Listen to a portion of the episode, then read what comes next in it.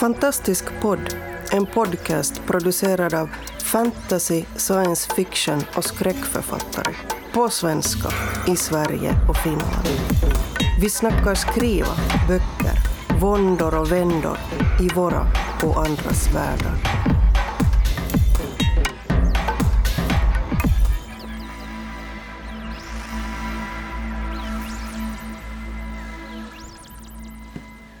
Hej och välkomna till Fantastisk Podd. Idag är det Skånegruppen som pratar. Det här är Emma Andersson och med mig har jag Kristina Hård, Charlotte Sederlund och Ingrid Thulin. Idag så ska vi prata om längd på berättelser. Eller kanske är det längden som spelar roll. Och vi tänkte då bland annat prata lite om serier. Vad tycker ni om serier, mina vänner? Eller vad tänker ni egentligen om berättelser och längden på berättelser? Jag tänker, om vi pratar serier, så tänker jag att lite så här hatkärlek. För hittar man en bra serie så är det ju så jäkla gött att få grotta in sig. Som Harry Potter. Alltså jag hade kunnat läsa hur mycket Harry Potter som helst. Men hittar man en bok i en serie som är okej, då är det liksom lite mer press. För då tänker man att man borde fortsätta läsa fast man kanske egentligen inte är jättesugen. Man blir fullfölja i slutet. Ja, precis. Och jag känner att längden på berättelsen eller en serie, det som jag tycker om med en serie är att man lär känna karaktärerna. Det är det man vill fortsätta umgås med dem. Det är det som gör att man fastnar i en serie, om jag gör det. Så, och då är det ju skönt om det finns många böcker så man kan fortsätta träffa dem. Jo, men jag tycker jag håller med Ingrid där, att just hur karaktärerna utvecklas kan vara väldigt... Det är ju, även om det är fri, alltså en serie kan ju bestå av fristående berättelse och det kan bestå av en berättelse som då hänger ihop i flera böcker, men även om det är fristående berättelse för varje bok så kan ju karaktärerna utvecklas och det kan utspela sig någonting annat liksom bakom, en större helhet bakom, så det blir nästan som det finns liksom två parallella historier som där de gör det varandra på ett annat sätt om de gör det skickligt, författarna. Mm.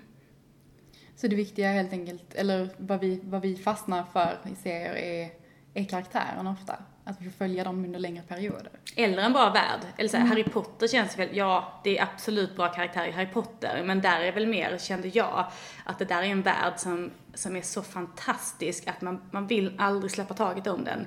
Man vill så himla gärna att den ska vara på riktigt kanske. Och varje gång man får dyka ner så blir den lite mer riktig och lite mer riktig. För tänk om vi bara hade fått läsa första boken. Då hade vi knappt fått veta någonting om liksom trollkarlsvärlden. Men nu har vi fått 7 böcker med jag vet inte hur många tusen sidor. Och det känns ju som att det är något som finns i verkligheten. Så att jag tänker att det kan vara både och. Särskilt vi som, alltså serier som är fantasy-serier. Att det blir mycket det här världsbygget också. Som ju blir, man kommer djupare och djupare och djupare ju längre in i serien man kommer. Jag håller verkligen med där. En av mina favoritserier är ju Terry Pratchetts Discworld-serier. Det fanns en period i mitt liv när jag inte hittade så mycket fantasy. Det fanns ingen SF-bokhandel i Malmö och så vidare. Jag kände mig...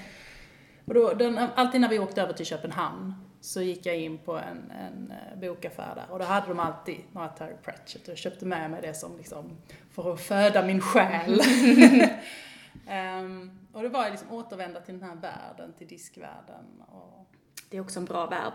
Ja, det är en bra värld. Mm. Och karaktärerna är ju roliga och det är mycket humor och sådär. Men det är ju just världen och att man vet inte hur den funkar. Och så får man lära känna nya karaktärer i den efterhand. Ju. Så att, världsbygget är nog viktigt faktiskt på ett sätt som kanske just inom den genren, inom fantasy och sånt, att världsbygget betyder mer än... Alltså det går inte det ena eller det andra utan den måste följa med. Mm.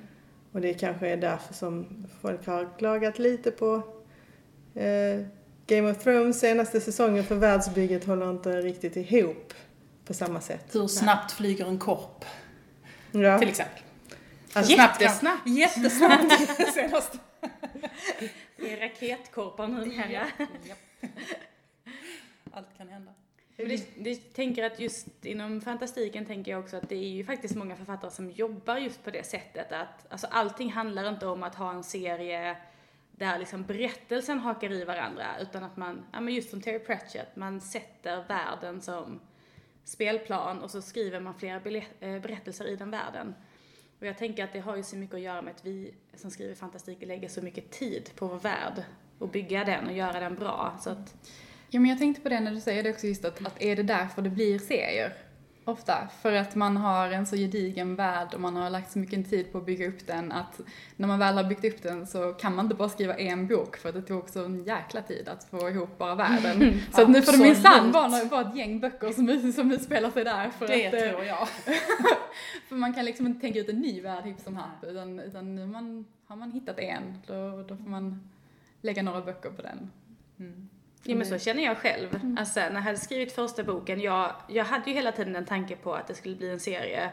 Men det var inget jag skrev när jag skickade till förlag, utan jag skickade min bok. Den funkade som standalone. Och så jag skrev ingenting i följebrevet att det var en tanke att det skulle bli en serie. Men i mitt huvud så kände jag ju verkligen den känslan. Alltså, jag har lagt 3 år nu på att liksom fundera ut hur den här världen fungerar. Vad det finns för... karaktärer, vad det finns för magiska väsen, hur magin fungerar. Ska släppa detta efter 300 sidor. Snacka slöseri med tid liksom. Det blev som tur var en serie på, ja. Jag tror också det är för att världen står för logiken i fantasy oftast att det måste liksom, det kan vara verkligen vara fantasier, det kan vara mest knasiga saker, mest otroliga saker. Och sånt, men det måste finnas någon sorts logik och där är ju världen den som liksom är basen för logiken. Så när världen inte funkar då glider nog karaktärerna och deras handlingar lite så här för läsaren att det är svårare att greppa. Så världen är liksom någon sorts shit. Och jag tänker världen är väldigt viktig när man skriver fantasy också för att håller inte världen så håller ju inte fantasin. Alltså... Jag tänker i och med att vi rör oss utanför de vanliga logiska lagarna. Men det måste ju ändå finnas en egen typ av logik i fantasin. Och håller inte den så övertygar ju inte fantasin heller. Man måste ändå bli övertygad även om det är övernaturligt. Ja. Mm. Absolut. Men vad tänker ni? Det finns ju korta serier, duologier. Och sen finns det hur långa serier som helst. Vad föredrar ni att läsa? Alltså jag tycker väldigt mycket om trilogier. För då får man en chans att komma in i det ordentligt. Men det är ändå avslutat. Jag vet att det finns ett slut. Det är någon som har tänkt på hela den här dramaturgiska vågen. Att det ska bli ett häftigt slut på ett eller annat sätt. Att jag får veta hur det går. Men det är klart, med det sagt så är Terry Pratchett till exempel då, en oändlighetsserie. Ursula Le Guins världar där SF-böcker är ju också liksom skrivna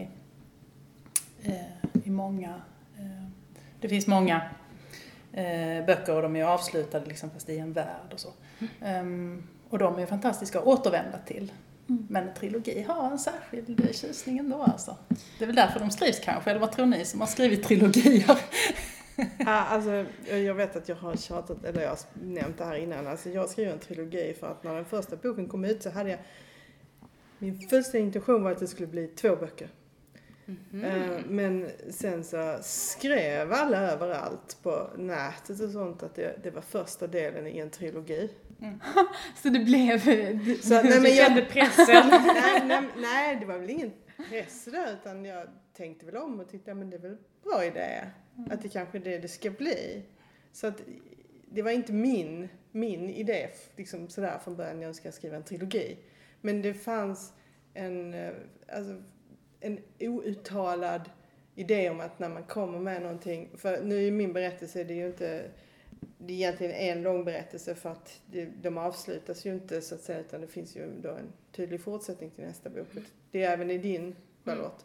Men just det där att när man kommer där så är det liksom trilogi är det första folk tänker på. Ja. Finns det extra förväntningar för det tror ni? Just på fantasy eller fantastik?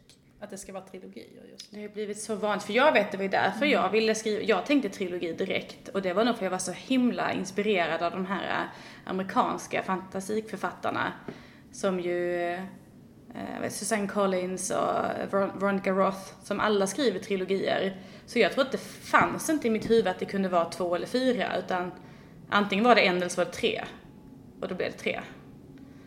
Så. Men 3-talet har ju, alltså, det är lite det man undrar ju lite varför folk skriver trilogier. Är det för att som sagt det är för att alla andra gör det, eller är det någonting med det här 3-talet liksom, och att just man har en början, en mitten och ett slut, att det ligger någonting i det. Det är kanske ett väldigt effektivt sätt att berätta en bra och fortfarande väl sammanhållen berättelse. Men är det för att Tolkien liksom satte trilogin? Just det. Mm. Så kan det vara så enkelt. Mm. Mm. För är det någon annan genre, jag är lite dålig på det. Är det någon annan genre som trilogin har en sån stark position i? Det känns väl extra stark i fantastiken. Ja. Ja. Mm. Den plockas ju ofta upp i andra genrer lite då och då. Men det är nog ingen annan genre som har det så alltså som när man redan från början känner att det här ska vara en 3. Ja, men man blir, det känns i alla fall ungdomsfantastik. Tänker jag att man blir nästan förvånad. Det här är det 4 böcker. Mm. Det var ju lite konstigt. Mm. Men ja, det intressanta tycker jag med trilogin är ju diskussionerna som ofta kommer om böckerna. Det här liksom att andra boken är en transportsträcka. Mm. Är den det alltid? Det är det jag tycker är jättespännande. För jag brukar ofta inte hålla med om det. Eller jag tycker ofta tycker man ju att första boken är bra. För annars hade det ju aldrig blivit fler. Men, och det tycker jag ofta, det är så att man får höra då att när man 2:an är bara en transportsträcka. Men jag tycker ofta att det är då det stegras och blir ännu bättre än första boken. Och sen så blir jag nästan alltid besviken i 3:e. Mm. För att det går nästan inte att stegra det ännu mer liksom, än vad man gör i andra boken på något sätt. Ja, men jag håller med. Alltså, det finns ju också den aspekten liksom, för författaren. Rent liksom jobbet, skrivjobbet. Mm. Så kan det nog ibland kännas som en transportsträcka. Liksom för man har första delen och man ska binda ihop det med en tredjedel som ännu inte är skriven och inte transportsträcka ur negativ bemärkelse, men att man måste binda samman det innan slutet ens är skrivet, så det är faktiskt lite klurigt. Man måste ha liksom både bindningen framåt och bakåt, ha man båda måste, perspektiven i huvudet hela tiden. Man måste plocka upp det man planterat i 1:an samtidigt som man ska plantera för det som ska komma i 3:an och kanske inte göra samma misstag som man upptäcker att man gjorde. Varför planterade jag inte det här i 1:an? Nu måste jag liksom gå det här lilla extra varvet för att få in det nu i 2:an så att det sen kan användas i 3:an och sånt. Att man kanske, vissa är säkert jätteklarsynta och kan riktigt liksom låta upp allt de ska skriva i 3 böcker. Så jag är inte då tyvärr sån, har jag upptäckt. Men just det där att det är liksom mycket att hålla reda på om man befinner sig själv i mitten. Och det liksom, så för författandet kan kännas lite som att det är mycket sånt att hålla reda på. Så en transportsträcka ur den vinkeln. Men jag kan säga den boken jag har hållit på att kämpa med i många år, som från början var noveller men som utspelar sig i samma värld. Där har jag försökt att knyta ihop en bok av dem. Där de ska haka i varandra på olika sätt. Och då kan det bli en förbannelse att man kan ändra på den första berättelsen för att den ska passa med den andra och den tredje. För jag kan ju hela tiden ändra eftersom de ingår i samma bok. Jag har inte valt att göra 3 olika böcker helt enkelt för att det inte är långt nog. Utan det är någon slags utbyggda noveller. Och då liksom, jag kan ju hålla på och ändra. Jag håller på att ändra i hela serien fram och tillbaka. För nu måste jag ändra det, för nu skrev jag så. Så ibland så tänker jag att det skulle vara skönt om jag bara bestämde mig, första berättelsen är så här. Och sen får de andra faktiskt anpassa sig. Men jag kan tycka att det låter lite lockande att man kan sitta där och fullständigt vara sin berättelses gud innan man släpper liksom det. Och att man kan hålla på då och ändra. För jag har funderat på idén att just som novellsamling. Men att novellerna är fristående och det kvittar vilken ordning man läser, för att i slutändan blir det ändå samma berättelse. Om man läser från bakgrunden. Det låter matematiskt omöjligt. Ja, men alltså det är svårt. Oh. Men jag har funderat på det. Jag tycker det låter alltså, som ett roligt skrivarbete att sitta med. Det är väldigt roligt, men det tar ju en sån evig tid. Och jag blir ju aldrig klar. Det är liksom... Man, Alltså man strävar efter perfektionismen då även i de här kopplingarna hela tiden. Ja. Mellan då de olika delarna i serien. Om man nu ska kalla det en serie liksom. Och den kan man hålla på med till förbannelse. Jag tror ändå jag gillar, alltså jag skriver sista boken i min trilogi nu.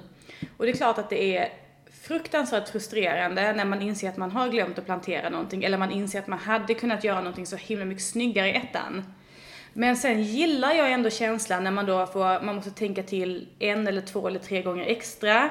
Och sen hitta den där idén som ändå får det att funka. Alltså det finns ju inget som är mer tillfredsställande. Så att jag tycker att det är både, alltså jag gillar ändå utmaningen. Sen tycker jag ju att för mig är tredje boken så mycket svårare att skriva än andra. Andra var liksom, jag vet inte varför, men jag tänkte kanske inte så mycket på trean. Så jag tänkte inte på det där att det måste hänga ihop med det som kommer sen. Och det är därför jag får problem nu. Jag vet inte. Men nu, det är nu jag sitter i klistret lite mer. Det är det vi kallar det, trilogins förbannelse. Ja, definitivt. Men Emma, du har skrivit en duologi, va? Ja, precis.